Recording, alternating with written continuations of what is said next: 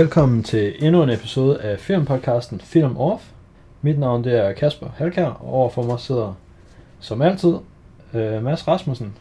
Hej alle sammen. Formel introduktion endda. Mm. I, øh, Nu i kan jeg blive doxet på nettet.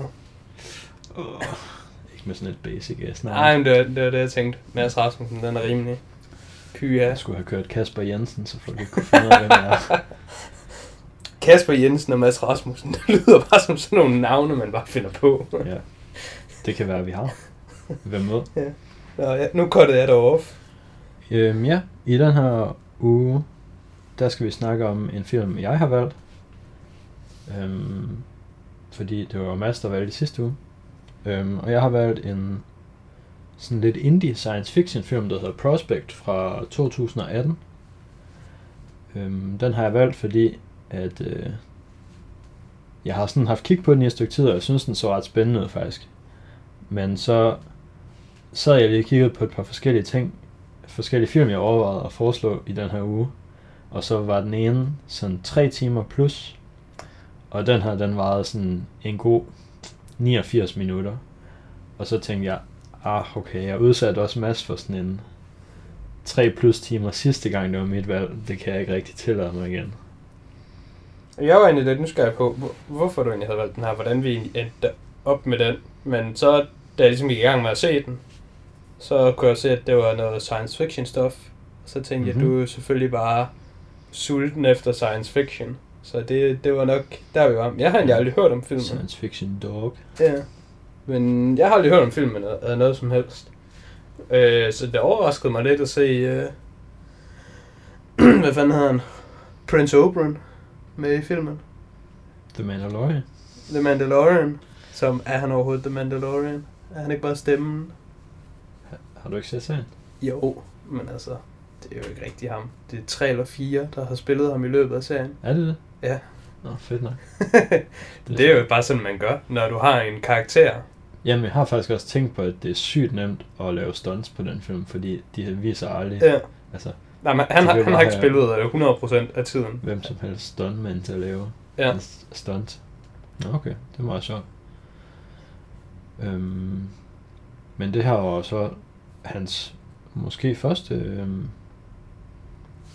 færd ud i noget rumrelateret, fordi den udkom jo sådan set lidt før The Mandalorian nok er begyndt at filme, kunne jeg forestille mig.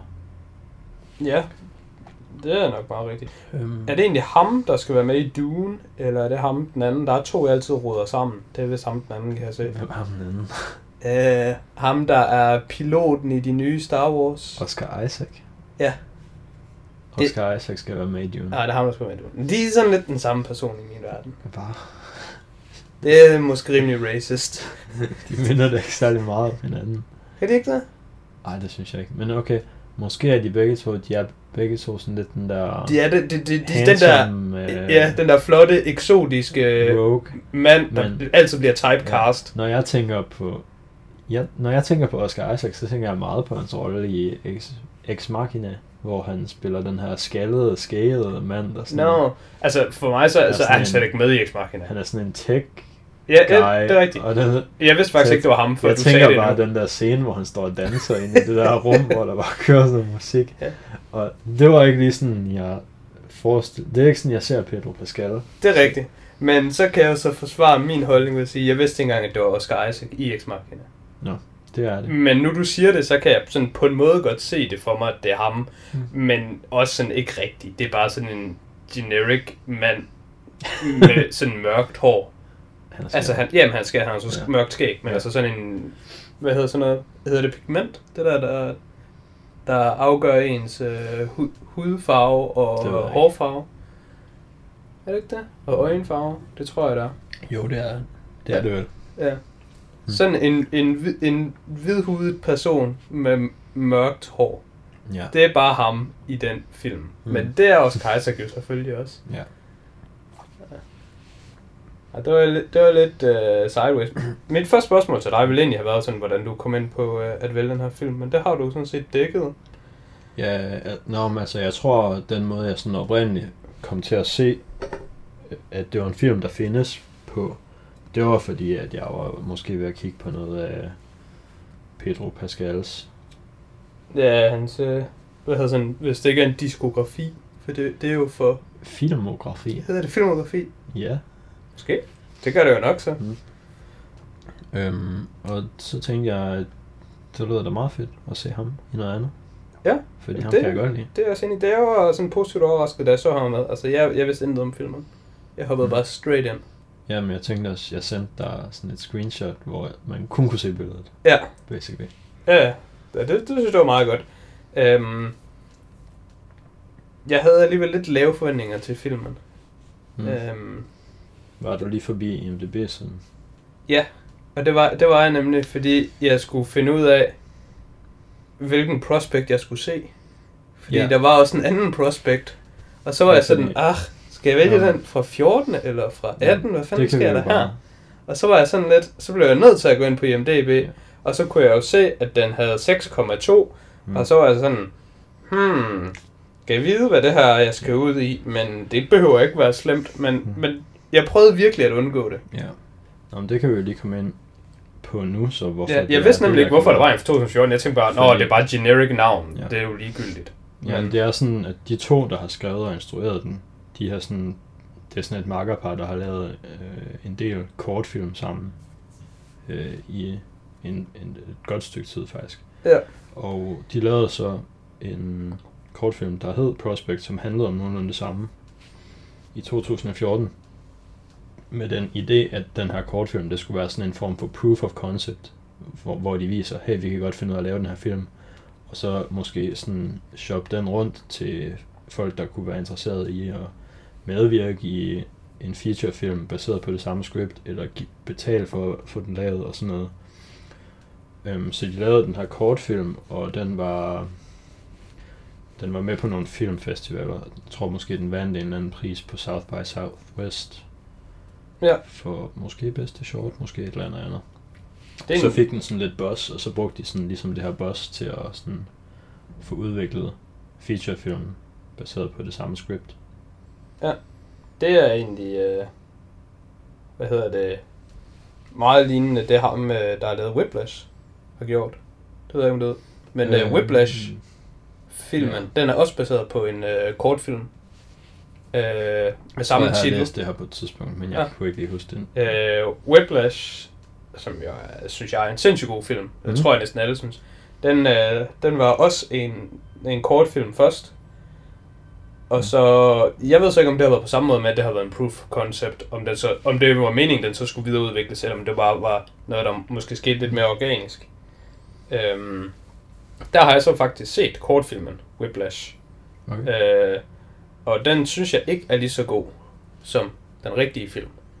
Øh, men noget, der er interessant ved det, det er, at kortfilmen Whiplash har du praktisk talt også set. Fordi den er skud for skud identisk med, hvad der foregår i Whiplash-filmen. Hmm. Det er hele den der scene, hvor øh, Neyman, han kommer ind og ligesom Jeg kan ikke huske, hvem der hedder været. Ham den gamle. ej, Neyman, det er ham, der trommer. Okay. Niemann hedder han måske. Jeg kan, øh, jo, han hedder Fletcher, ham den gamle. Øh, men Niemann, han kommer ind, og det er der, hvor han ligesom skal introduceres og møde det hele.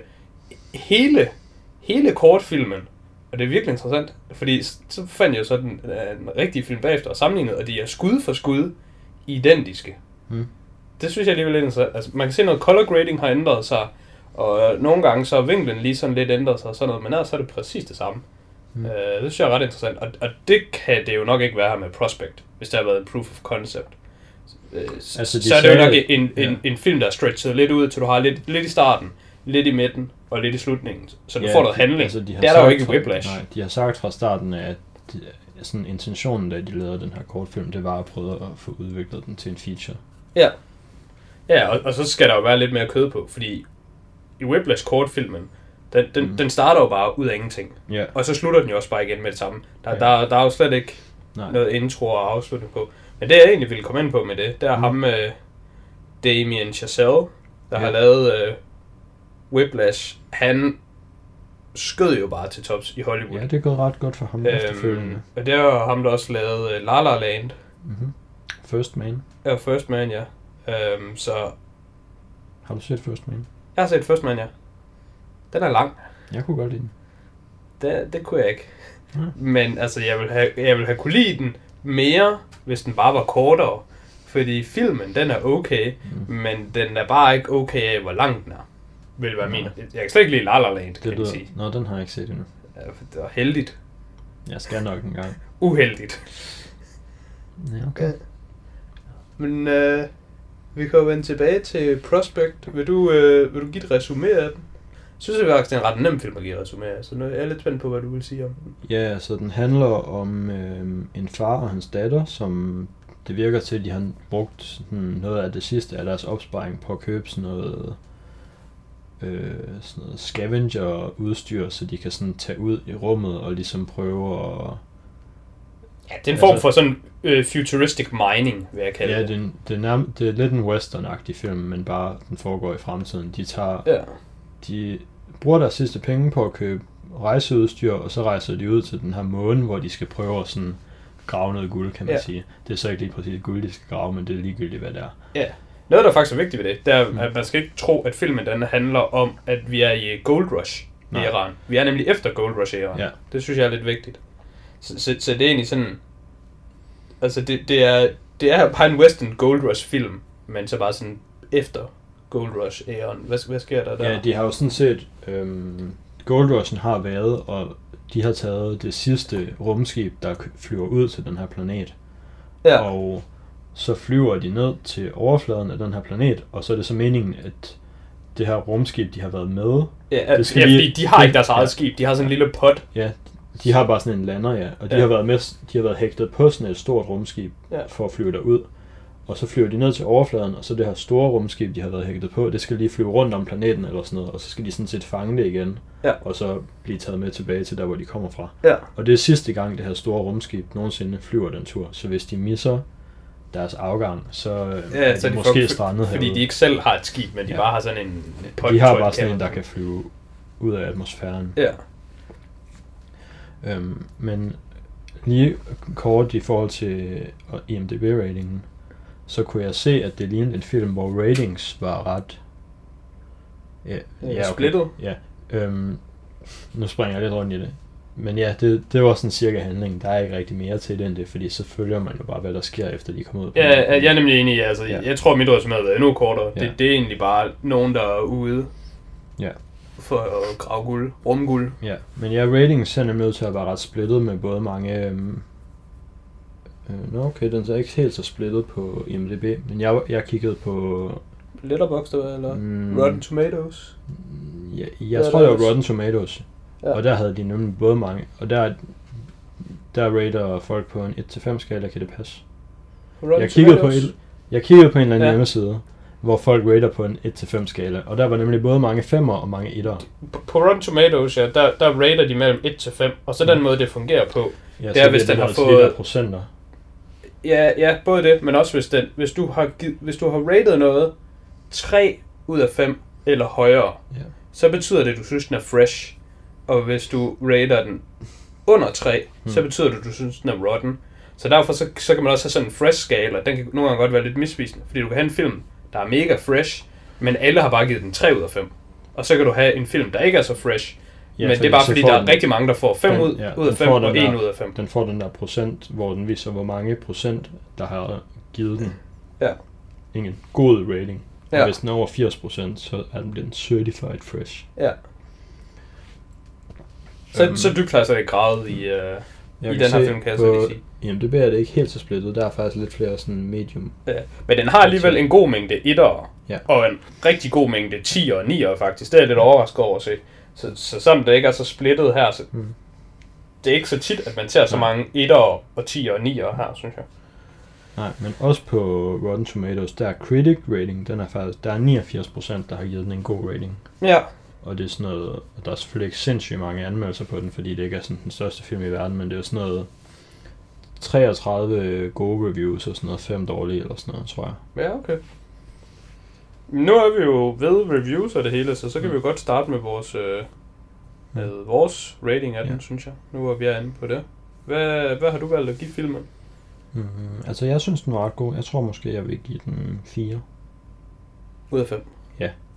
4 ud af 5. 4 ud af 5. Ja, jamen, øh, jeg er sådan ret med dig.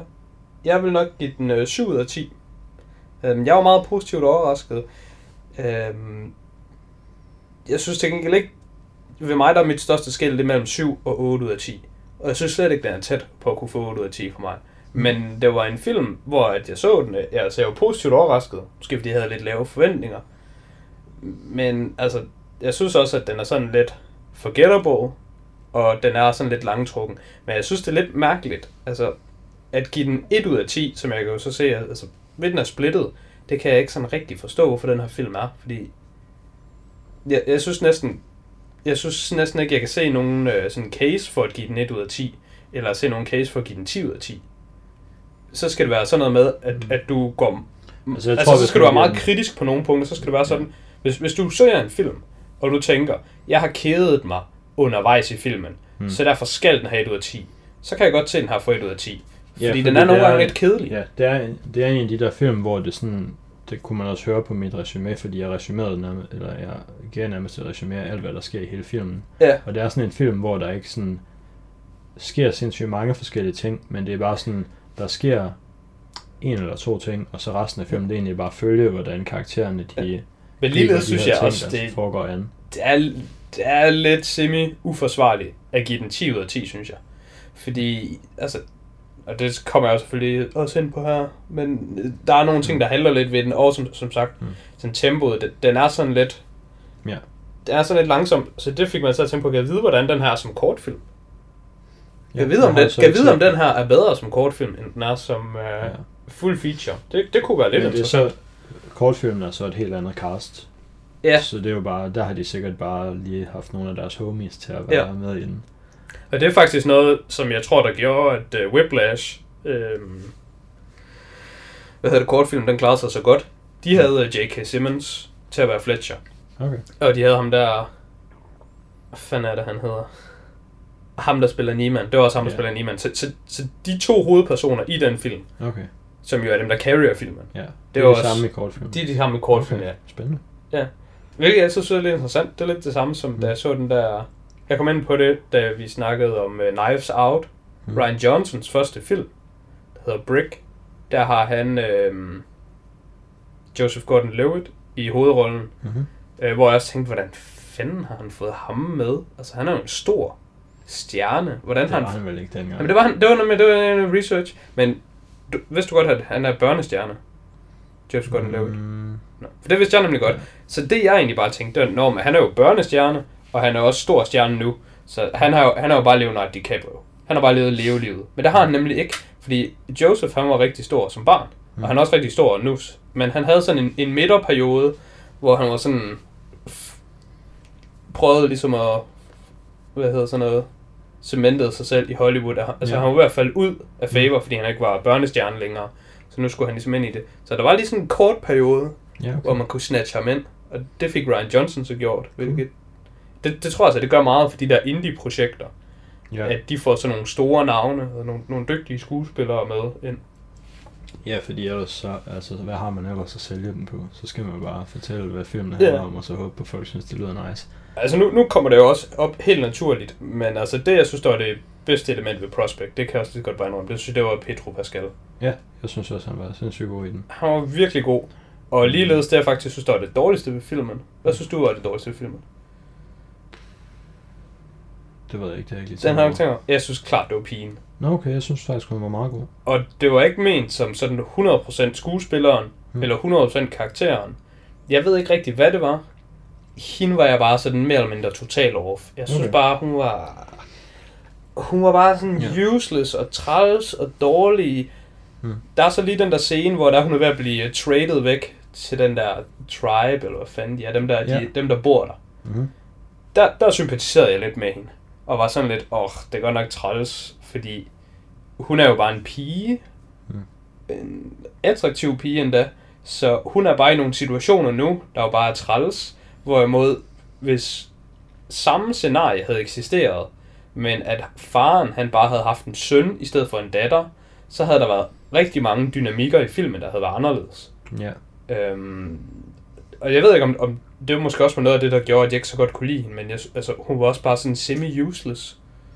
altså, og, og der tænkte jeg nogle gange, kan jeg vide, om hvis faren han havde haft en søn, om det bare havde været mere nice. Altså, men det kan også lige så meget være på farens kappe, kan man sige, fordi det virkede til, at faren han heller ikke sådan helt behandlede hende øh, sådan på lige fod, som hvis han havde haft en søn. Altså, han, han havde hende ikke rigtig med i mange af hans processer. Ja, det er rigtigt. Øhm, det har jeg sådan nogle gange haft tænkt på, Mm. kan jeg vide, det, om forældre de sådan bevidst eller ubevidst opdrager deres børn forskelligt i kønsroller. Altså hvis...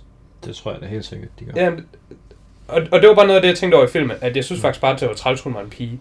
Jeg synes Mm. bare, at det havde været bedre, at det havde været en mand, eller en dreng, eller hvad fanden man nu skal sige, der havde haft den her rolle.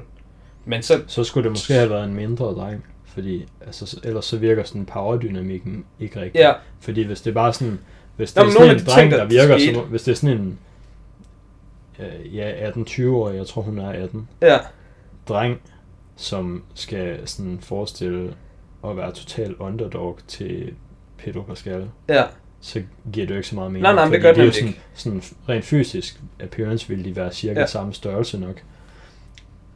Øh, så jeg synes, det er ret vigtigt, at det er også ret vigtigt, for, At hvordan i det... de situationer, hvor deres Ja. powerdynamik er, der er det sådan eneste, hun har at holde sig til, det er den her pistol, hun har. Ja. Men, men det, det, som jeg egentlig bare gerne vil have, det var bare, at det hele bare var anderledes. Ja, Altså, sure. det hele var bare anderledes. Og, og tingene, de altså, situationerne var de samme, men udfaldet var anderledes, fordi at det var en mand. Mm. Det var egentlig sådan, jeg gerne ville have haft det. Øhm, det blev lidt bedre. Der skal ikke ret mange situationer ind, for at man har en helt anden film. Nej, det er nemlig det. Og, og, det og sådan- det, det blev lidt bedre ved den der uh, tribe-scene, hvor der hun er ved at blive traded. For der følger jeg, okay, nu er der et rigtigt payoff. Hvor at, at nu er hun virkelig i jeopardy. Mm. For bare at bare ryge af helvedes til. Mm. Men ja, der havde man jo angiveligvis aldrig endt, hvis det havde været sådan. Ja. Jeg synes faktisk, hun gjorde det godt. Øhm, jeg har også noteret, at øh, vi skal snakke om skuespillerne. Øh, der tænker jeg, at de relevante at snakke om, det er hende, og så Pedro Pascal selvfølgelig, og så Ja, så faren. Lidt Damon. faren, ja. Øhm, og jeg synes faktisk, hun gjorde det ret godt, og jeg tror måske, det er sådan hendes første featurefilm. Øh, er jeg rimelig sikker på, at jeg læste mig til. Ja. Og Jeg, sådan, jeg så, at øh, de blev nødt til at sk- skyde filmen på 40 dage. Ja. For at øh, overholde sådan, øh, hvad hedder det, sådan noget børnearbejdslov i forhold til at have hende med. Ah. Så de havde kun 40 dage. det tror jeg ikke. Det står der. Hvor står det henne? Det står på IMDb. Inde i det der trivia? Ja. Det, ved ikke, det giver ingen mening. Hun er 18. Der skulle ikke nogen børnearbejdslov, hvis man er 18. Det ved jeg ikke. Det kan også være, at hun har... Altså, hvordan ved du, hun er 18? Har du bare det kan kigget selvfølgelig på... godt være, at hun var 17, da de... Ja, hun kan bare have været 17. Hun kan bare være Ja. født i december Ja, eller sådan noget, hvis du bare har kigget årstal. Jeg tror, hun var født i 2000, og filmen kom ud i 18. Så det kan selvfølgelig godt være, at hun lige har været lidt yngre. Ja. Så ja, der står i hvert fald under deres trivia, at det har taget 40 dage på grund af nogle uh, child labor laws. Og så lige under det, der stod også, at uh, budgettet for filmen var 3,9 millioner dollars. Det har jeg også Ja, noteret. hvilket jeg synes, det er, altså, det er virkelig lavt Mm-hmm. for en film, der er, det er så flot. imponerende. En sindssygt flot film. Sådan, jeg, jeg fandt ud af, at noget af sådan, alt det der rum CGI, Ja. ja. det har de ikke sådan outsourcet til et VFX-hus eller noget. Det er bare sådan, de kender sådan en dude, der laver sådan noget, og så er de bare sådan, bip, bip, bip, ring til ham. Hey, har du lyst til at lave Hey. VFX på den her film? Og så har han bare lavet det. det. Og det er faktisk rimelig sjovt, det er sådan en, jeg følger ham på YouTube, fordi han laver sådan nogle griner tutorials nogle gange til at lave sådan noget grafik. Ja. Altså, Øhm, det er faktisk det, jeg vil sige, at jeg bedst kunne lide ved filmen. Det var dens øh, visuelle udtryk. ja. Den mindede mig ret meget om øh, Netflix-filmen øh, Annihilation. Øh, ja, Jeg synes, de har meget samme visuelle udtryk, udover at jeg kunne, jeg kunne bedre lide den her faktisk. Øh, jeg synes, det var en rigtig flot film. Mm. Og jeg, jeg synes meget af sådan ja det, der er lidt med det der, prop-designet, hvis man skal kalde det det. Det synes jeg, det var vildt fedt. Det der guld, de skulle grave, eller hvad fanden det var. Altså, det var jo ikke Ja, guld. Men de der de sten, grave sådan nogle... mega nice. Det, det fik vi slet ikke... Det øh, var, sådan, ja, jeg tal- ved ikke helt, tal- hvad det var. Det var sådan nogle slugs, eller sådan nogle snegle, insekter, et eller andet. De skulle grave sådan noget. Jeg tænkte egentlig faktisk, at det måske var sådan lidt æg eller sådan noget. Ja, det kan godt. Fordi de beskrev jo den der kæmpe mine som Queen's Lair, og så tænkte jeg, Kan jeg vide, om det er sådan en eller anden insekts Ja, æg? de skulle i hvert fald grave en eller anden klam organisme op, og så skulle de sådan... Ja, så skulle de fyre et eller andet øh, sådan en flydende stof på det, Ja, for først at øh, sådan lamme den eller sådan noget, fordi hvis man bare stak sin hånd ned i, så blev den bidt af. Mm. Det synes jeg var ret fedt. Og så når man fik den der ting ud, så skulle man sådan skrabe den. Men der var den sådan lidt ligesom, hvad er det den der hedder, den der, er det ikke også med i sådan Da Vinci-mysteriet eller sådan noget? Det, det er sådan en, det er sådan en rund ting, Nå, man sådan kan dreje lidt på, og man skal sådan alle mulige ting. Men hvis man gør det forkert, eller hvis man prøver at knække, Ja, så er der et eller andet øh, syre indeni, der ødelægger det hele. Det er sådan en klassisk prop i, øh, nu skulle jeg til at sige Nicolas Cage-film, men i sådan noget National Treasure-agtig et film. kryptex. Et kryptex, ja. Ja. Det, det, det var det, jeg tænkte, da, da de lavede den der ude, hvor de skulle Ja. have den der ting. Der tænkte jeg, at det her, det er bare en futuristic space kryptex. Og det synes jeg, det var mega sweet. Ja, det var ret nice.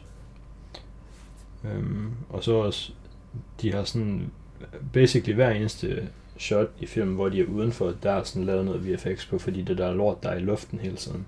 Nå, er ja, sådan, det der, de kalder dust. ja, det er, en, det er en visual effects, så der er sygt mange visual effects shots i filmen egentlig. Ja, ja, fordi den skal have et form for filter på det hele, kan man Ja. ja. sige. Ja. Nå, men cool. Det, Mm. altså, det hjælper også at, til at holde øh, budgettet nede, at man lige har en homie, Ja. der lige kan hjælpe. Ja, det var så, han lavede dem der, hvor de er i rummet med rumskibet der. Jeg tror ikke, det var ham, der lavede bare alt det der. Ja, han har nok ikke lavet alt. Ja. Det var ret vildt. Nå, så ret lang tid. Ja, fordi det der er andet noget med at sidde og sætte dust ind i alle klip, det er måske lidt noget sådan noget monkey work. Ja, ja det er rigtigt nok. Det, det kan man godt bare have en eller anden, en eller anden guide til. Praktikant til at sidde og lave. Ja. Hmm. Hvad synes du så om faren som skuespiller? Mm, Jeg kunne ret godt lide ham. Jeg synes, det var lidt træls, han døde. Okay. Spoilers. Vi er jo langt forbi spoilers. Ja. Den her podcast, det her er vel spoilers det er spoiler podcast. Ja.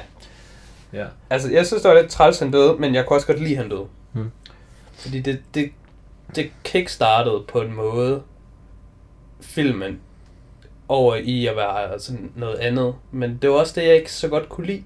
Og der Mm. er det jo, jeg er sådan lidt øh, wholesome biased. Jeg kan bare godt lide, når tingene de sådan paner out. I hvert fald bare en smule. Ja, okay. Um, så, så der synes jeg, det var sådan lidt en out en smule. Ja, det, det, det pandede af en smule, men der, jeg var sådan lidt... Jeg, jeg kunne ret godt lide faren. Ja. Og jeg synes, det var sådan lidt ærgerligt. Ja. At, øh, altså, han var jo med utrolig lidt. Så det er begrænset, hvor meget man kan sige om ham, synes jeg. Ja. Altså bare en, Ja, en men- halv time inden, før han døde. Ja, det var sådan en tredjedel af filmen. Ja. Men jeg er heller ikke sikker, det, er en, det var en, Nej. en fuld halv time. Nu har jeg glemt, hvad han hedder, ham der spillede ham, men han har været med i nogle ting før. Han er også faktisk selv instruktør. Jay Dublas. Ja. Øhm, Jeg synes også, han så semi-bekendt ud, men ikke sådan, jeg tænkte, at han var bekendt. Men bare sådan, jeg tænkte, har jeg ikke måske haft set ham et eller andet sted som en ekstra eller sådan en mindre rolle, men Ja. ja. jeg har godt nok haft slået ham op. jeg læste, at øhm, de, dem, der så har instrueret den her film, de sagde, at det var meget nice at have sådan en, en af deres skuespillere, som sådan rent faktisk havde prøvet at instruere før, og sådan, han hjalp dem meget, fordi de var first time instruktører af sådan en rigtig film. Uh, ja. Det er selvfølgelig ret fint, Ja. kan man sige.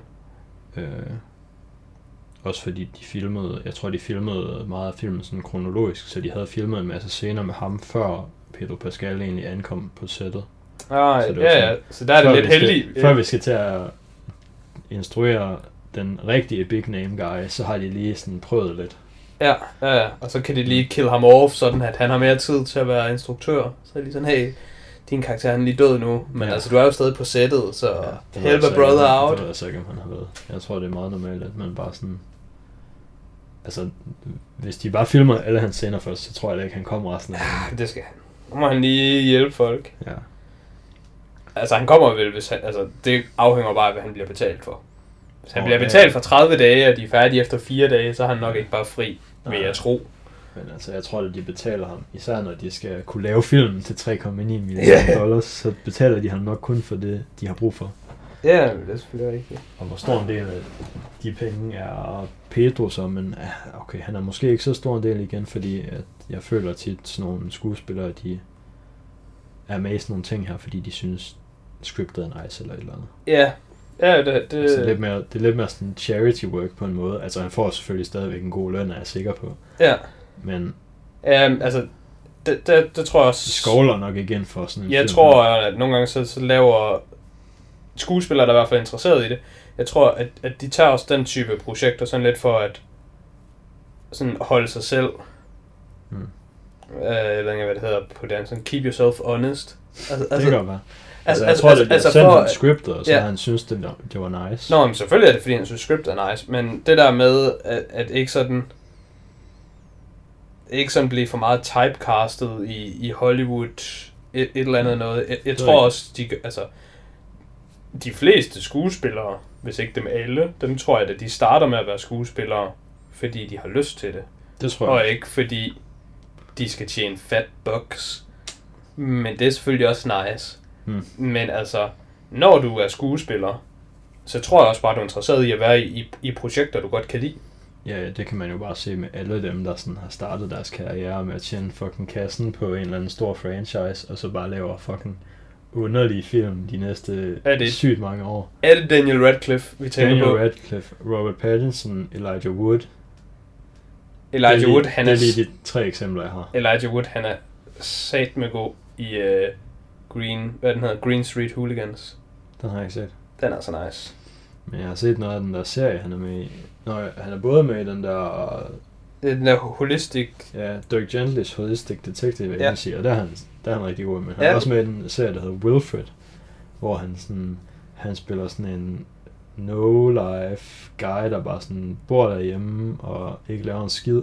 I første episode, der prøver han at slå sig selv ihjel ved bare at spise en masse piller, og så dør han ikke af det, men så, da han kommer hjem fra hospitalet efter det, så kan han lige pludselig se hans nabos hund, som sådan en rigtig, et rigtigt menneske i et hundekostyme. og så kan han bare sådan snakke med den her hund. Og alle andre mennesker ser det bare som en normal hund stadig, men han ser den her mand i et hundekostyme. Ja. Og Altså, så det- har de det- alle mulige da du, be, da du beskrev at tage op meget underlige projekter, fordi du har made bank tidligt i din Ja. karriere, så vil jeg sige, det der, det lød on point til at være et meget underligt projekt at samle op.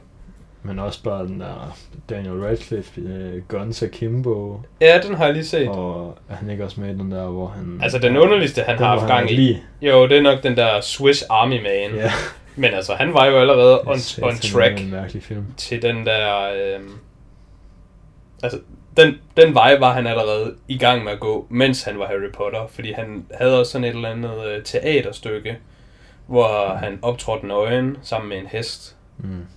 Altså, Jeg, jeg kender ikke andet end det, fordi det var ligesom det, der, Det var det, der var... lavede headlines. Ja. Men han stod i hvert fald nøgen på scenen med en hest.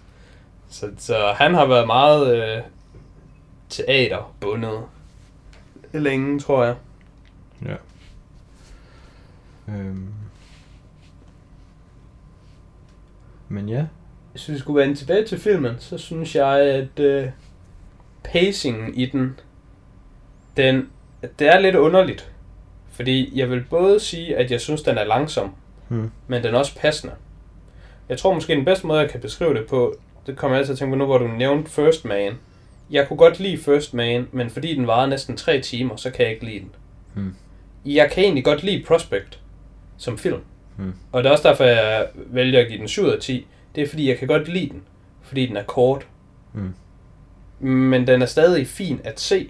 Men altså, havde den her bare været lidt længere, havde det været sådan en 2 to, to timer og 10 eller sådan noget eller andet, ja. så havde vi været nede på 5. Så havde jeg været lidt utilfreds over, at den lige skulle krasse 40 minutter af min tid mere med sig. ja, altså det er jo også... Skulle der så bare ske ingenting i de 40 minutter? Jamen det ved jeg ikke, men, Altså. men altså grunden til, at jeg også godt jeg kan jeg lide... ved godt lidt, hvad du mener, men altså også... Man kan jo ikke bare sige, at en film er x antal tid længere, fordi... Jo jo, fordi den måde, den her vil være længere på, den vil bare være længere på at bare vise dig en masse ting. Fordi det er egentlig bare det, den gør. Hmm. Og, men jeg kan godt lide, jeg synes, det fungerer okay i filmen her, fordi den opbygger, altså den opbygger stemningen ved at være kedelig.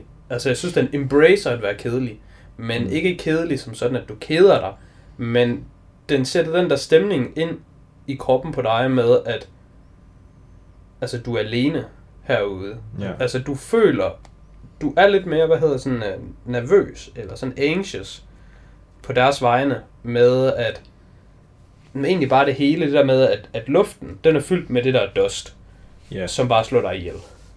ja den er i hvert fald ret Og du skal også komme hjem ved at nå den der, lad os kalde den en bus. Du skal nå bussen for at komme Ja. hjem, ellers er du fanget for Ja, evigt. ja, og sådan noget af det første, de, der sker, det er jo, at de sådan finder egentlig nok quote unquote guld til, at de kan betale for deres tur, og også Ja, og betale lidt noget, ekstra. noget gæld af, de har. Ja, de finder, Og så- lige, de finder lige sådan en Og så lille, vil lille klump. og så er hovedpersonen sige, hun vil gerne bare egentlig tilbage der.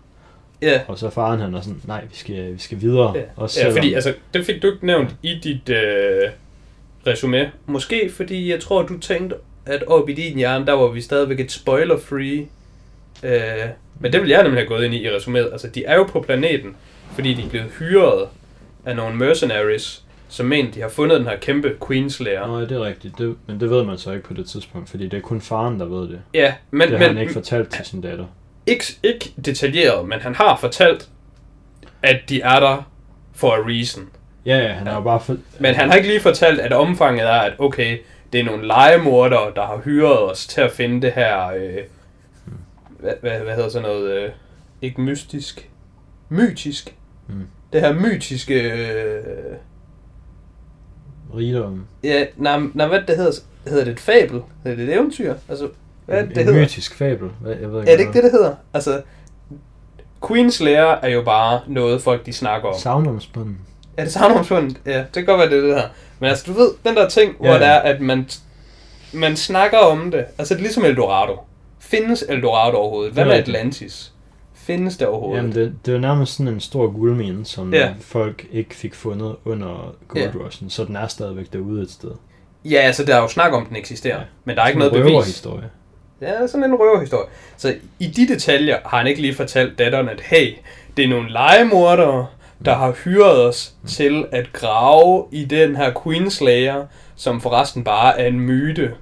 Men jeg tror på den personligt. Det er jo også det, de snakker lidt om, at øh, Damon, når han møder Pascals karakter, så snakker de Og lidt... han, han, men faren tror vel heller ikke, at det er en myte på det her tidspunkt, fordi de der mercenaries har jo fundet det. Ja, det er præcis. Men, men det er jo det samme. Altså, når du er her i den virkelige verden, hvis, hvis Ja, okay.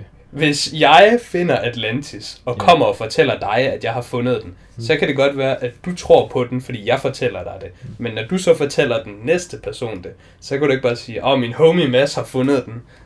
Den er sygt god. Det er- det Vi stoler på den. Ja. Så, så, så, så der er jo lidt det der med, altså skal han fortælle hans datter, Hmm. at det er legemordere, der har fundet noget, der ikke rigtig findes. Hmm.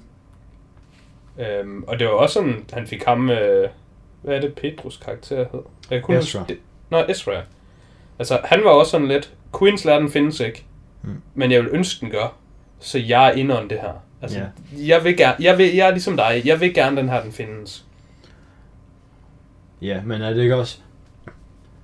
Der er, jo, der, er, jo- der er jo igen lidt her, som at vi ikke ved på det her tidspunkt, men for, fortæller faren ikke, at de skal over til de her mercenaries? for Jo, faren, faren fortæller det hele. Og på det her tidspunkt, der ved vi ikke endnu, at Ezras skib er gået i stykker, men det er det jo. Så det er Ja. jo klart, at han gerne vil med hen til nogle andre, fordi de har et skib, der kan få ham af planeten. Så Ja, selvom det, det, der, kan- det kan man sige. så At, selvom der ikke er en Queenslander eller ej, så er det jo faktisk ret vigtigt for Ezra, at han får hjælp til at blive guidet hen til de her mennesker, som har en måde at komme af kom med, ja, planeten.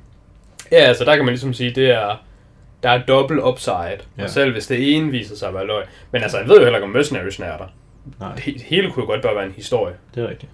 Øh, men altså, Ezra har jo ikke så meget andet going on, end at bare sådan tage det, der nu engang bliver øh, sådan lagt foran ham. ja. Nu har vi snakket rigtig meget om Queen's Slayer. Det var noget af det, det skuffede mig sgu lidt. Den var altså fesen. Queen's Slayer var jo nothing. Det var bare et hul i jorden, og så var der måske, okay, hvad var der? 20 af de der æg, eller sådan noget. Og så var de lidt større end de andre, så det Ja. han trak ud, det var sådan, wow, den her klump er mega stor. Mm. Men der var jeg sådan lidt, der var fandme ikke noget Eldorado moment over det. Jeg regnede lidt med, at det var sådan en fucking grotte, vi skulle ind i, vi skulle om bag eller noget. Måske ikke lige et vandfald, men jeg regnede med, Ja. at vi skulle noget fedt. Ja. der var jo så en god forklaring til det, at de havde bare gravet et hul i jorden, fordi de skulle begrave en. Var det ikke det, de skulle? Ham der i kassen, han skulle begraves. Jeg ved ikke, om han skulle begraves. Jo, jeg tror, han skulle begraves. Jeg troede bare, de skulle sådan efterlade ham derude. I den der kasse.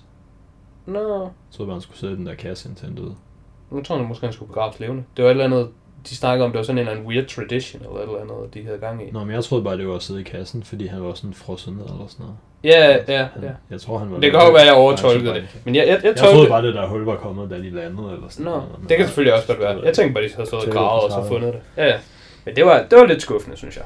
Den kunne altså Ja. godt have været sejre.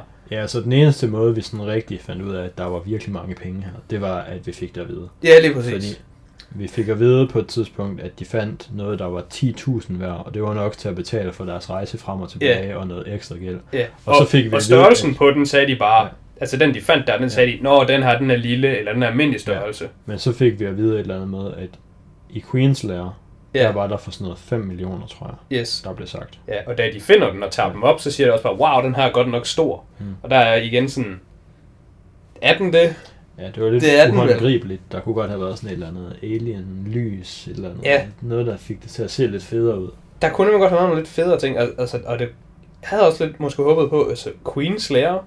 Hvad med The Queen? Skal vi så også se hende? Eller skal vi se Mm. anything? Altså, det behøvede ikke at være sådan en kamp og sådan en monsterfilm, og så skulle de kæmpe mod en kæmpe insekt. Men altså, de kunne også bare... Det kunne bare være en død queen. Det kunne bare være en død queen. Det var nemlig det, jeg lidt håbede på. Mm. At, at, at det kunne være ret fedt ind i sådan en grotte. Det var ikke i budgettet. Nej, altså Måske. det, altså det er selvfølgelig også lidt uh, grand scale, det her vi er i gang med at snakke om nu. Og budgettet var, har været meget lavt.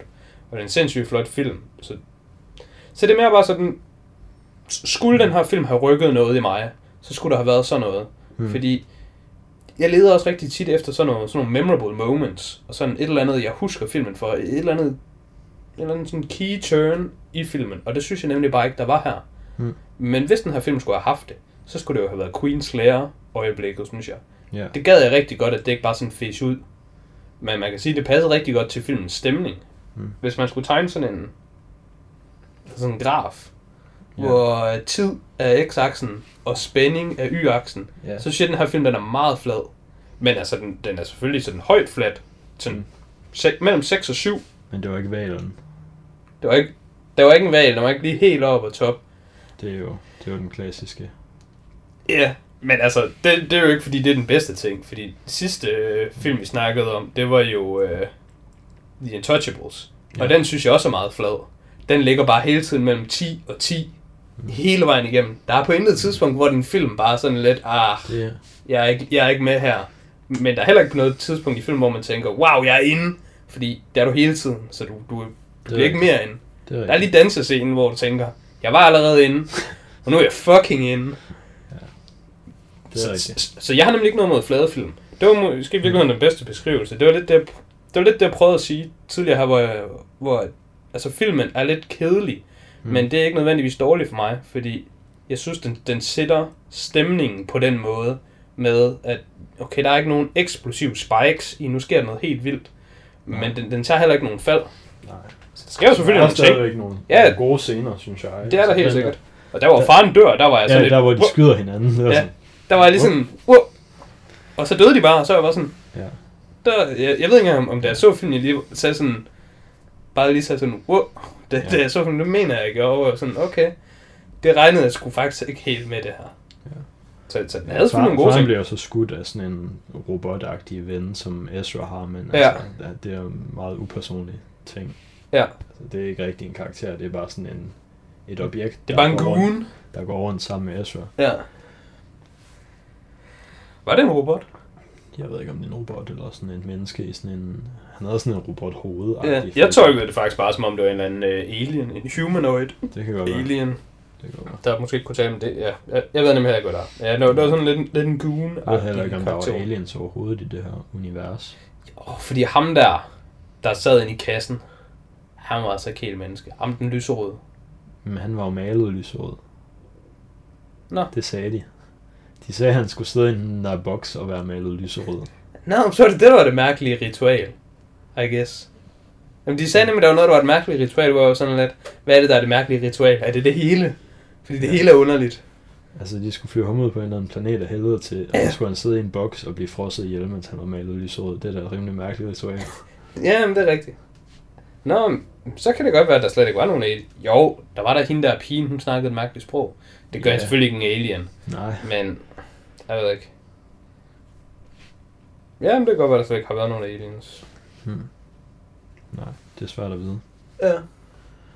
Øhm, og så synes jeg også, jeg synes der, hvor hun skal amputere Ezras arm, det synes jeg også er en ret god, Ja. ret god scene. Det fik faktisk også mig til at tænke lidt på, øh, hvad hedder det, altså, den, den scene, den synes jeg, den spillede Pedro Pascal virkelig godt.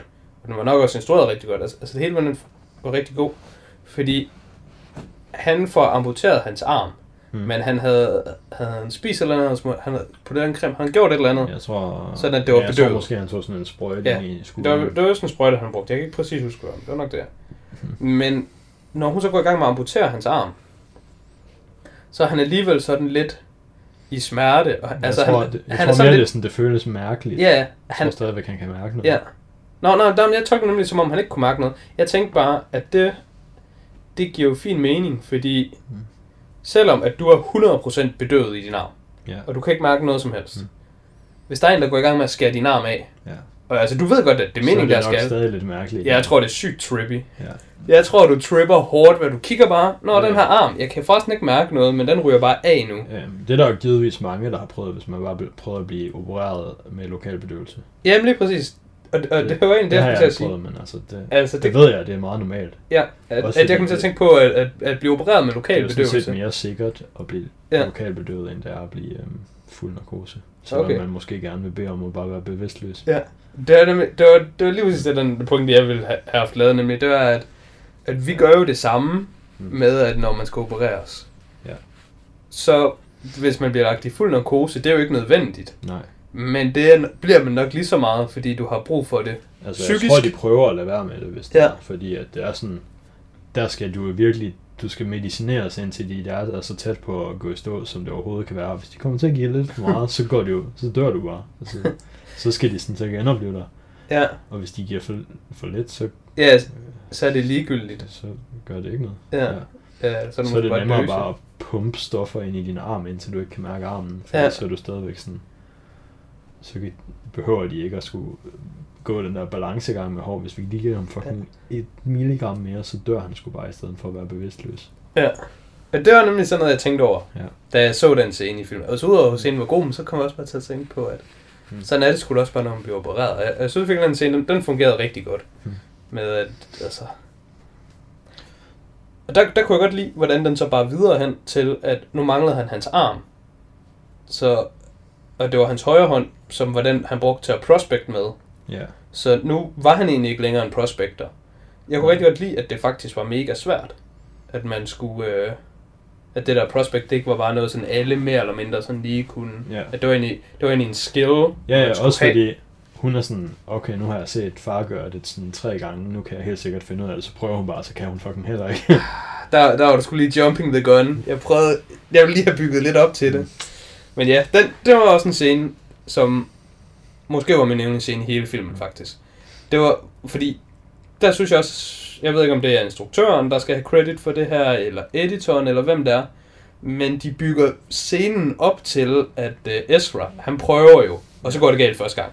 Ja. Og så er det ikke så godt. Men så er han sådan, åh, pff, det er lige meget, jeg prøver bare igen, og det her det er not to worry, og det hele er bare fint. Så prøver han igen, og så går det galt igen. Og så de der mercenaries, er sådan, hey dude, altså, kan du ikke finde ud af det, eller hvad? Ja, kan du ikke finde ud af, fordi... Øhm, det fik jo lige, ikke lige nævnt, men altså, det, er jo, det er jo en svær proces, og hvis du fucker op i den, så det der øh, gift, det flyder ud og ødelægger den. Ja. Så det er ikke sådan, at når vi prøver lige igen og sådan, altså hvis du fucker op, så ødelægger du stenen. Og hvis vi sagde, hvad af de der sten var sådan 5 millioner, hvad det nu var, Jeg tror, det var det hele. eller det hele så. Men så er det stadigvæk bare sådan, når du står bare og brænder penge af, Ja, ja. så de er jo klar sådan, når hvis du ikke er en rigtig prospector, så skal, du bare fuck af. Så skal du ikke stå og ødelægge dem. Nej, det er præcis. Og så kommer pigen der bare sådan, ja, vent, vent, vent, vent, vent. Nu, kom, nu kommer, nu kommer Sige og redder dagen. Jeg har set min far gøre det, jeg har set fucking, eh, fucking alle de der mænd, Der skal fucking mansplain. Skal jeg fucking komme og dead Ja. på jer. Nu skal jeg fucking, altså det her, det her fucking toxic Mm. masculinity-univers, vi lever i, hvor det kun er mænd, der kan prospect. Nu kommer The God Chosen One. Sådan synes jeg virkelig, filmen spillede det op. Altså bare med sådan noget musik. De spillede Ja. sådan noget meget episk musik, og er der var en god øh, belysning på hende. Og jeg var sådan... Jeg tænkte nemlig ved den her scene, der tænkte jeg... Åh, hvis hun fucker op nu, så bliver det fucking lækkert. Men hvis hun ikke fucker op nu, så hader jeg det her. Mm. Så hader jeg det, og det hele er dumt. Og så obviously fuckede hun op, og så er jeg bare sådan, yes. Det var heldigt. Det var altså nice. Ja, ja, fordi havde det ikke været totalt plat, fordi så er det jo bare undermineret. Hvad fanden er en prospector så? Det var lidt. Altså- Altså, det var federe, det der skete i hvert fald. Og den spillede de virkelig godt op. Og der var, der var sådan... Det var lige ved, de fik mig, ved jeg bare tænkte, at Nå, nu kommer hun og redder dagen. Men de fik mig ikke, fordi at der var jeg sådan lidt. Jeg håber fandme ikke, hun redder dagen. Hmm. Ja. Det synes det var, det var... Det vil jeg give dem sådan en uh, kudo for, at han ikke har taget den nemme løsning. Ja. Og bare den nemme udvej med, nå, så fikser hende her bare det hele. Mm. En ting, øh, en, en lille detalje, som jeg også tænkte, der var ret fed, det var, at øh, han havde jo fået hugget hans arm af. Ja. Ham Ezra. Mm-hmm. Og der tænkte jeg, er det ikke sådan lidt mærkeligt, at se en mand, der mangler en arm?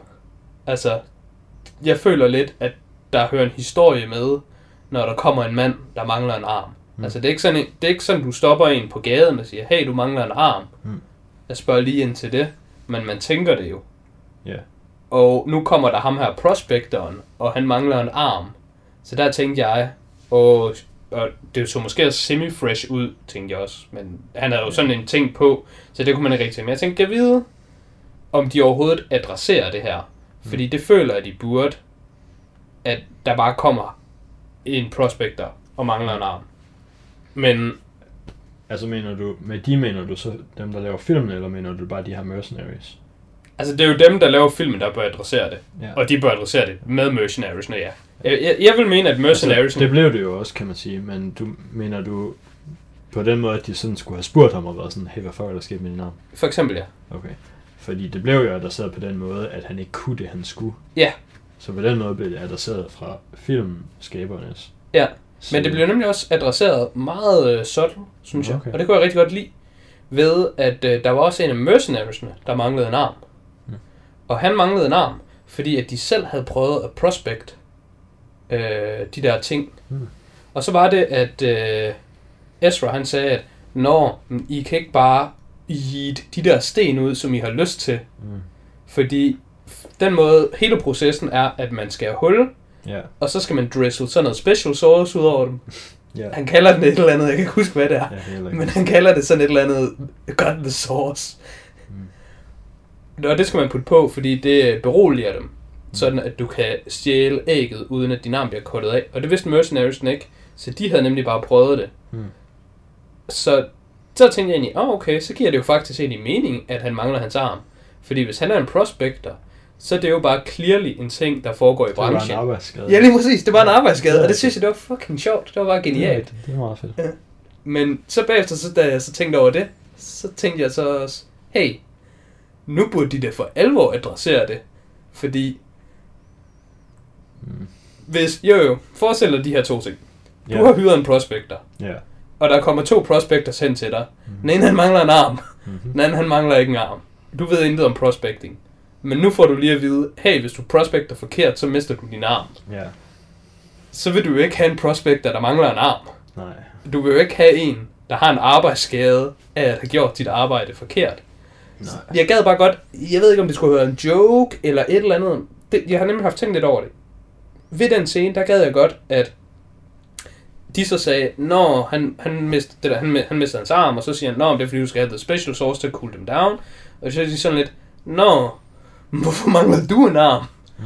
Og så kunne han have været sådan lidt, Nå, that's how I learned, eller det, Ja, det, altså, det det, kunne lige have været sådan mega lækker tie-in, fordi så havde jeg bare tænkt, wow, det her det er fucking, altså, hvor mange layers er vi ikke lige på lige nu af interaktioner, Det og det hele det passer bare sammen. Det kunne været sygt lækkert. Mm.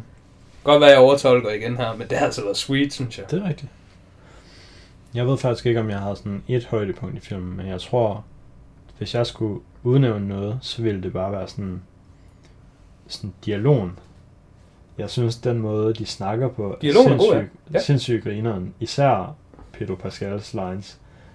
Øhm, nu har jeg ikke lige nogle specifikke eksempler, men han snakker bare på sådan en mærkelig, langtrukken Ja, måde. det var lige jeg skulle til at sige. lange og indviklede ord, og sådan, Ja, hvor man de tænker, taler sådan lidt langsomt, men taler, det er også ret lavt i filmen, synes jeg. Eller også er det bare, fordi de taler langsomt, men jeg synes det godt nemlig, jeg synes nemlig sådan, øh, når du nævner dialog, så kan man jo sige, at det er både ordene, der er skrevet, men også måden, den bliver leveret på. Så det var egentlig måden, den bliver leveret på, du tænkte var sådan særligt bemærkelsesværdigt. Nej, men også bare sådan writing. Og det er jeg helt Ja. enig i. Der hvor han bliver spurgt om han ikke har et skib, og så han siger det der, jo, men jeg havde, I used to have a ship, but then some words flew, and then some metal, eller sådan noget, and now I don't. det er sådan en griner måde at sige det på. Og også den der, han siger sådan, han bruger ordet acquiesce på et eller andet tidspunkt, hvor de skal sådan komme til en eller anden løsning. Jeg synes bare, writing til specielt den karakter er sindssygt grineren. Ja, jamen jeg har heller ikke noget sådan specifikt pinpoint til det, men jeg tænkte også over, at jeg kunne godt lide hans øh, karakter, hans fremtoning. Og det har nok bare været, egentlig, øh, dialogen. Det, det Mm. gør jo meget. Så, så der har jeg nok ikke lige identificeret, at det var det, der gjorde det. Fordi man bare tænkte, nej, det var bare Pedro. Han er bare min homie, han var bare god. Men altså, der går meget arbejde ind i at få en skuespiller til at fremtone godt. Fordi hvis hans karakter og hans dialog er skrevet dårligt, Ja så er det svært at, at levere et godt produkt fra hans side. Når det så går op i en højere enhed med, at det både er skrevet godt og bliver leveret godt, så har man bare sådan den der, den der rigtig gode sådan en fornemmelse af en karakter. Jeg tror også, det var fordi, altså, han var meget pragmatisk anlagt, Ezra. Det kunne jeg godt lide ved ham. Altså, han var ret ofte bare sådan lidt, Nå, men det her, det er jo situationen. Ja, også da, han, da hun siger, at han slog hendes far ihjel, så siger han også, that is technically true. Nå, ja. Ja, lige præcis. Den lagde jeg faktisk mærke til, hvor jeg egentlig tænkte på, at det er egentlig sjovt, fordi han slog faren ihjel. Og så, det indrømmer han så, men det ved datteren faktisk ikke. Datteren ved ikke, at han slog faren ihjel. Nej, Fordi- ikke med mindre det skal forestille, at hun måske så det, inden hun var sådan helt væk, men det ved jeg ikke. Nej, nej, det, det er jeg nemlig tænkt på. Jeg tænkte bare, at hun, hun sagde bare, at du slog min far ihjel, bare som i, du var i, i Ja, det situationen, din skyld. og det var din skyld. Ja. Men han slog, han slog ikke faren ihjel. Det var jo hans ven, Det var number two. der, der slog faren ihjel. Men faren han døde ikke af det skud. Hmm. Så derfor så Ezra, han ligesom slog ham ihjel, fordi han lå sådan og sprællede. Aflider ham lige. Ja. ja. Men det var jo egentlig en courtesy, han faktisk gjorde det. Ja. Ja, ja og, og der er vi tilbage til det der levels, som Mm. jeg rigtig godt kunne lide, der hvor hun siger, du slår min far ihjel. Og sådan sådan, altså det er teknisk set rigtigt. Det gjorde jeg. Mm. Men det er ikke det, du spørger om, eller jeg svarer i hvert fald ikke på den måde, og det ved vi jo som seere, så der, der får vi alle de der gode levels, det kunne jeg rigtig godt lide. Jeg ved ikke, om det var det sidste, øh, jeg lige ville have indskudt om den film, egentlig. Øh, der var lige på et tidspunkt, hvor jeg lige, øh, jeg, jeg fik en besked, så jeg lige kiggede på min telefon, mens jeg så filmen. Meget Mm. skidt. Øh, men det er jo sjældent, at sådan noget gør noget, fordi who cares omkring 10 sekunder. Men det skete lige der, hvor ham der, den lyserøde guy, han slap fri, og der var Mm. kaos og det hele. Altså, hvad skete der i den scene? Jeg overvejede godt nok at spole tilbage, men så glemte jeg det. Og nu er vi her live på podcasten. Altså han sådan, ham der er den lyserøde, han slår nogle af de der mercenaries Ja, ihjel, ja. og så kommer, så kommer de to andre tilbage til lejren, Ja. mens han sådan, du ved ikke, står bare og flæsker en eller anden mercenary. Ja, Og ja så- det er derfor, jeg tænkte, at, at altså, var han ikke så- sådan lidt supernatural? Ham der, den lysrøde guy.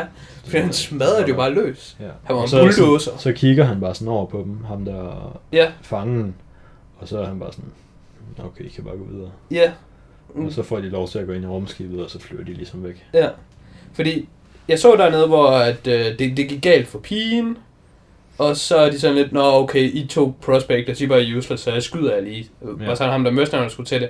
Og så Pedro, han lige er hurtig med en kniv, der channeler han lige hans inner Oberon, og så lige skærer ham der i kildeshælen og sådan et eller andet. Ja. Sådan han, han falder sammen. Nå, men så var der jo hele den der jagt ude i skoven og sådan noget. Så du ikke det? Hvor hende der damen, som du sagde, snakkede et eller andet mærkeligt sprog, hun var ude at jagte mod i skoven, og Pedro han blev skudt og var ved at dø. Og så kom hun hen, og så dolkede han hende en masse gange. Fordi Jeg så det der med dolken, jo. Så dolkede han hende sådan i Tror jeg. halsen. Jeg kan Så faktisk føler ikke huske du det har så kigget på din mobil i mere end 10 sekunder i hvert fald. Nå, men jeg fik en besked, og så skulle jeg lige svare det, og så var jeg lige... Og så har Så- jeg haft... Så har min... Min, altså, så smuttede der lige 5 minutter, der var sådan noget.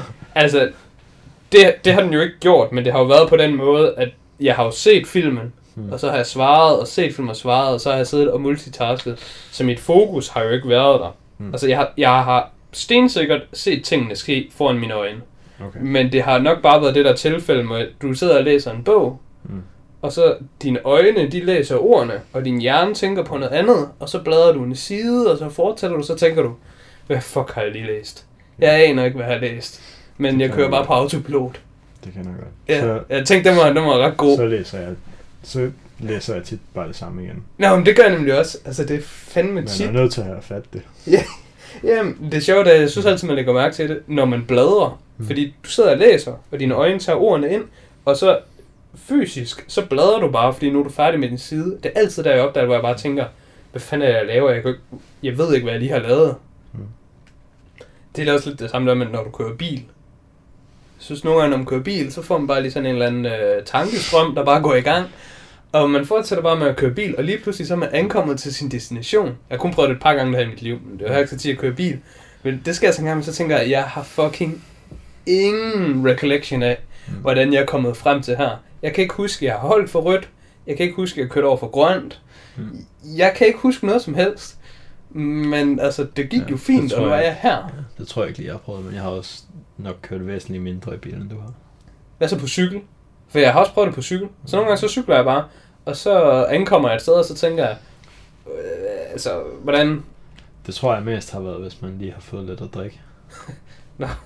Altså, det, Hvis nu man drikker jeg jo ikke, så det er Cyk, hvis man har cyklet eller gået hjem fra byen, så kan man sgu godt have den der oplevelse. Jamen, altså, Så, det, det kan nok så godt ved man bare på et tidspunkt, der, man kan sådan huske det sidste tidspunkt, man var stadig inde i byen, og så kan man bare huske, at man var hjemme. Hvor man lige har teleporteret, og så man lige Ja. noget shup. Men ja, det er noget alkoholikersnak. Det, Men det var nok det, der det skete. støtter vi ikke, den slags. Det var nok det, der skete i den scene, fordi Mm. mm. jeg kunne nemlig også bare huske, at sådan, wow, wow. Mm. Ja. Så er det selvfølgelig også lidt farligt af mig at sidde og kritisere filmen, når jeg ikke har fulgt ordentligt med. Ja, det var ikke så meget. Noget, der lige skete der, måske du kritiserede den for. Nej, det var det. Det var dog måske det, der sådan skulle forestille at være det mest spændende moment Ja. i hele Jeg filmen. tror også, det er derfor, jeg tunede tror, ud. Det er der, man tror, Pedro er ved at dø og sådan noget. Det er nok derfor, jeg tunede ud, fordi generelt så action, det er ikke sådan noget, der sådan rigtig Nej. tiltaler mig. Meget spændende. Det, det er næsten altid der, hvor jeg tuner ud. Det er derfor, den, det er derfor din graf er helt flad. Det var fordi, dengang, dengang hovedet på valen skulle komme, der sad du og glodede på din mobil. Ja, eller, altså det gjorde jeg ikke, men jeg har nok mentalt. Altså det jeg mener, jeg har mentalt været et andet sted. Ja. Øhm, men det er faktisk oftest der, jeg tuner ud, når jeg ser film. Når der kommer sådan... Du ved, i, i pigefilm, så er der næsten altid sådan nogle øh, montages, hvor at hun skal ud og have noget tøj, og så kommer der sådan en fucking spassersang, og så er de going to the mall, og så ser man sådan, så ser man pigen gå ind og tage noget tøj på, og så går hun ud og laver en eller anden fucking pose, Mm. og så, så, så sidder hendes homies og veninder, de sidder sådan, nej, nej, nej, nej, nej, nej, nej. Og så går hun ind og tager noget nyt på, og så er der to af dem, der sidder sådan, yeah! Og så er den tredje, der er sådan, nej. Og så kommer hun ud, og så siger de alle sammen, yeah! Og så siger hun selv, nej. Og så er der sådan en fucking montage med sådan noget lort. Ved du, hvad Det jeg mener? ved jeg ikke om jeg ved, men jeg kan godt forstå det nu, hvor du har beskrevet det for mig. Okay. Den type montages Ja. for piger, Mm. det synes jeg bare, at den ekvivalente til det, det er bare action scener i film for drenge. Så, så når sådan nogle scener, de kommer i film, altså de der montages, så tuner jeg altid mentalt ud, og så sidder jeg bare og tænker på whatever jeg har lyst til. Og så når den scene slutter, så samler jeg filmen op igen. Men så, hvad så hvis du har sådan sat dig ned for at se en actionfilm? Så er det lidt noget andet. Det er lidt et sidespor igen, det her.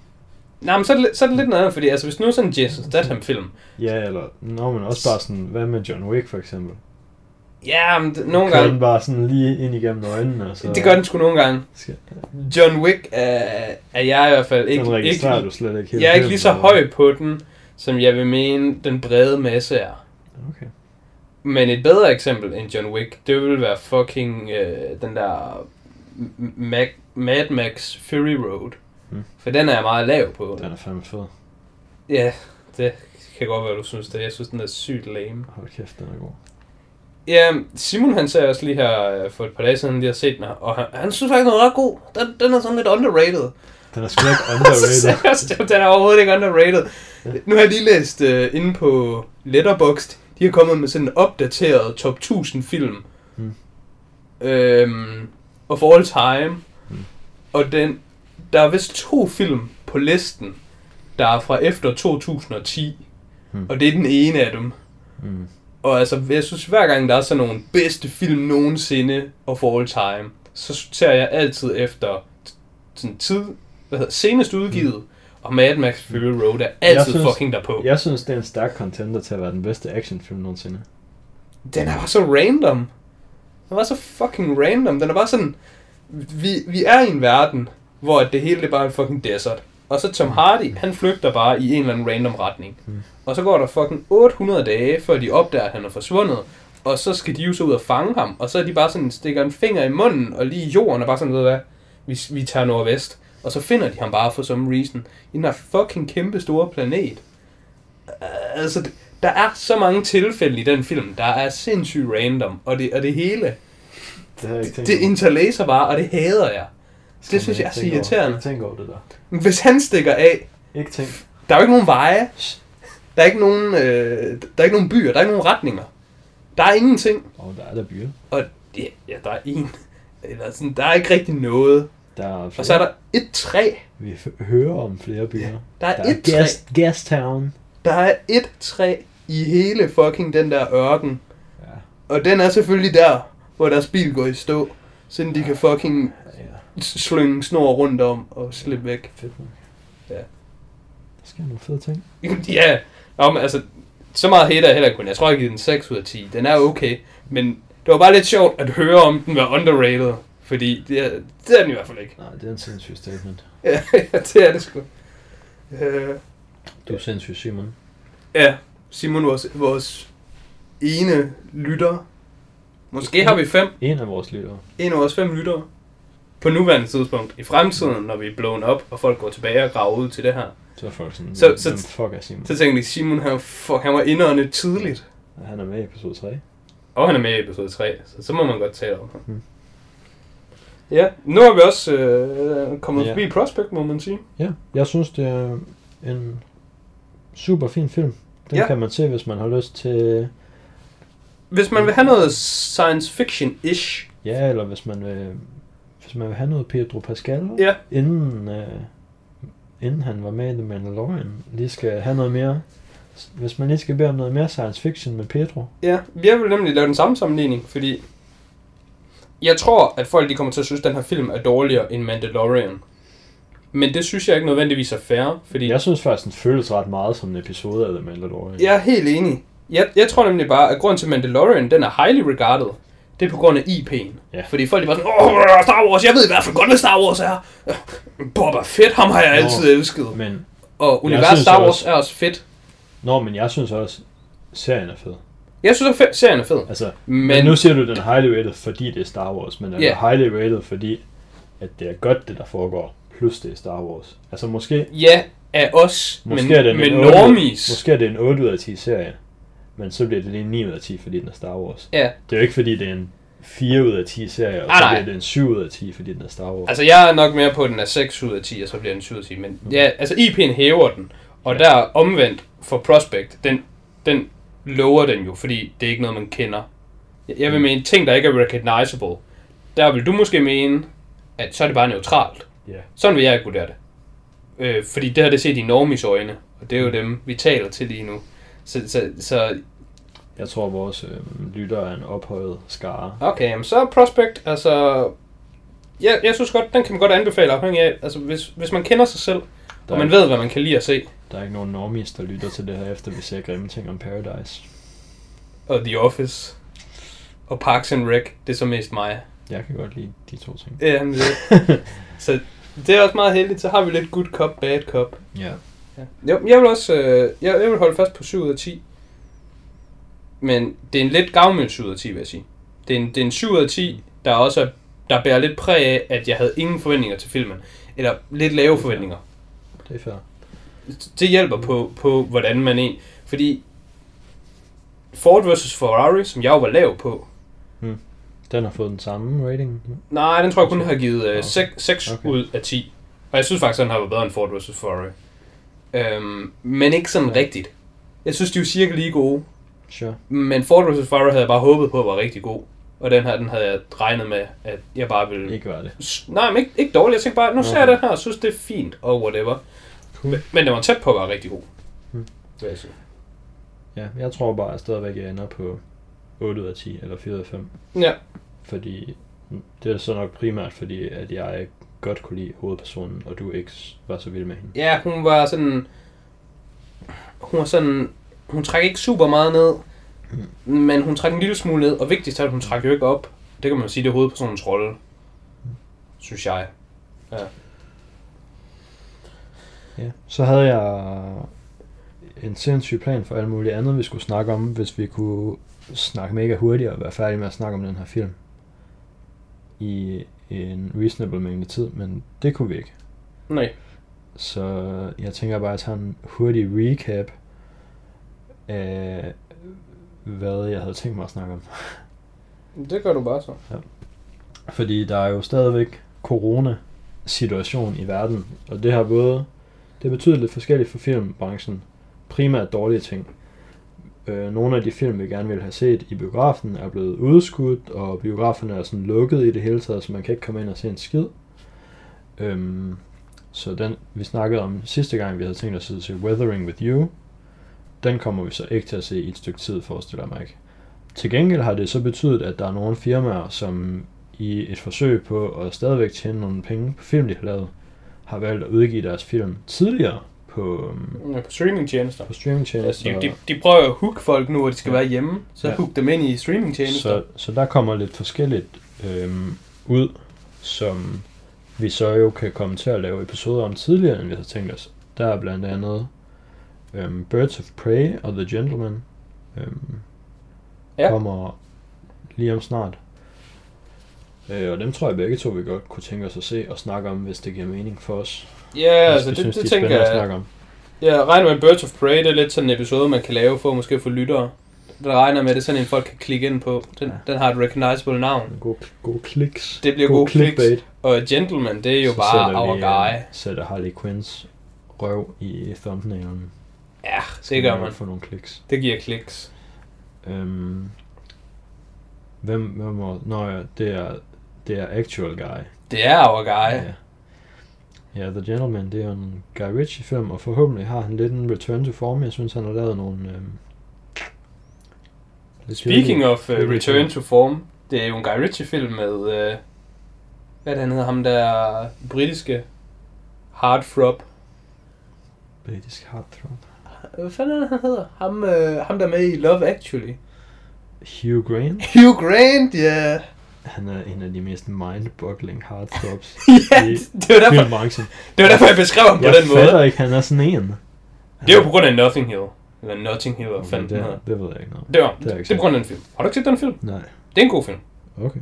Den er sindssygt god. Den kunne du lige se på- med din kæreste, hvis du lige skal have nogle gratis kærestepoint, og ikke have dit liv samtidig. Okay. Altså, du kan også bare se The Notebook, hvis du vil have kærestepoint, og have dit liv, Ja, okay. men så kan du se Nothing Hill, Mm. og den er faktisk bare fin. Øhm, ja, okay, fedt. Men han er også Det returning to form, jo. Jeg vil sige, øh, jeg tror, det var efter Paddington 2. Der, jeg tror, det år, hvor han lavede Paddington 2, der havde han både Paddington 2 og en anden film, og så en tredje film derefter. Der er Paddington alle 2, sammen... Det er en banger. ja, det er nemlig det. Paddington 2 er nemlig en banger. Men det var både Hugh Grant og Nick Cage, de havde begge to nogle gode år, Hmm? hvor Nick Cages film, han var med i, det var sådan, den ene, det var Spider-Man Into the Spider-Verse, Ja. og så en anden film, hvor, altså, det, Mandy. den er ikke god, kan jeg sige, men det kan godt være, det var den. Han, jeg tror ikke, jeg det tror, han var med i tre samme år, faktisk. Ja. Men Hugh Grant er, jeg kan faktisk godt lide Hugh Grant. Jeg har, jeg håber sgu. Ja, ja, han er da fin. Men han er da ikke sådan Han er et ikke en... sexsymbol. Nej, men han, han, ved du hvad han er? Han er sgu sådan lidt uh, Hollywood svar på dadbot-bølgen. Ikke fordi han har en dadbot, men du ved, det der gør dadbot hot, det er jo, i hvert fald efter sine, at piger, de vil gerne være den flotte i Mm. forholdet, og de vil gerne have en mand, de ikke føler er sådan for god til dem, eller en mand, der bliver stjålet af andre homewreckers. Altså, Og der tror jeg, at Hugh Grant, han balancerer den der perfekte balance til, Det godt være. han, han er pæn nok til, Mm. han er pæn. Men det er ikke ligesom, hvis du er sammen med øh, Brad Pitt, hvor man er sådan lidt... Mm. Altså, hvis du er sammen med Brad Pitt, altså jo, du er sammen med Brad Pitt, det er selvfølgelig meget nice, men du ved også bare, at Ham ved alle damerne her. alle 20-årige piger, de er jo bare efter ham. Mm. Og han, altså, det, det er jo træls. Der kommer Hugh Grant lige. Er der overhovedet nogen, der er efter ham? Nå, måske ikke. Og så, ja, en sidste film, jeg vil nævne, der kommer her inden så længe, det er en, der hedder Invisible Man, som jeg ikke rigtig ved noget om, ud over titlen. Ja. Men det er den samme instruktør, som har instrueret en af, efter min mening, de største sleeper hits fra 2018, tror jeg det var, som er en film, der hedder Upgrade, som vi begge to er meget begejstrede for. Så jeg glæder mig til at se, Ja. hvad ham instruktøren kan præstere. Jeg kunne også godt tænke mig at se uh, Invisible Man, så uh, den, den kommer der nok en episode med, Mm. medmindre den, den viser sig at Ja, være Så slet ikke værd at tale om. jeg tænker måske, vi lægger sådan en plan for opkommende episoder ud på noget Twitter. Men i næste uge, der skal vi se Blood Diamond. Ja, Det er dig, der har valgt, og der er ikke noget at komme nogen af de nye fede ud, så vi skal lige se. Jeg skal lige se en, gammel kending. Vi skal lige have en af os til Ja. at vælge igen. Og der har jeg så valgt Blood Diamond, fordi den, den er jo god, kan jeg jo huske. Men jeg kan ikke huske andet. Jeg kan huske intet om den andet, end den er jo god. Jeg tror, jeg har det lidt på samme måde med Blood Diamond, som du havde det med Zodiac, hvor jeg Mm. mm. set Blood Diamond, den har jeg kun, den har jeg kun givet øh, 8 ud af 10. Og det virker lavt, fordi den er jo bare sindssygt god. Mm. Og så når jeg har tænkt, at den bare er sindssygt god, så har jeg tænkt, jeg ved, ikke, jeg ved ingenting om den film. Jeg ved bare, at jeg synes, den er god. Jeg glæder mig lidt til at se, om, om, den, Jeg glæder mig også til at se den igen. om den holder op til sådan kinda ingenting. Men øhm, det er i hvert fald den, der er næste episode, og så får vi lige set, hvordan rækkefølgen lander på de andre, vi har snakket om. Ja. Og så kan det være, at man kan se det på vores Twitter, som er at Film Off Podcast. Øhm, og så tror jeg egentlig, det var det, vi havde for i dag. Ja. Vi har også kørt... Det, vi er fandme dårlige. Hvad er det, vi gerne vil holde den på? Vi vil gerne have, have den på, På cirka en time. ja, cirka en time, Men- maks 70 minutter. Ja. Nu er vi på en time og 17, så det er jo mere end det. Ja. Men der var også lige lidt krømmel til sidst, der lige blev sprinklet på. Det kan man lige få, Ja. få med. Ja, jamen øh, tak fordi I lyttede med denne gang. Ja, også tak fra mig. Vi ses næste gang.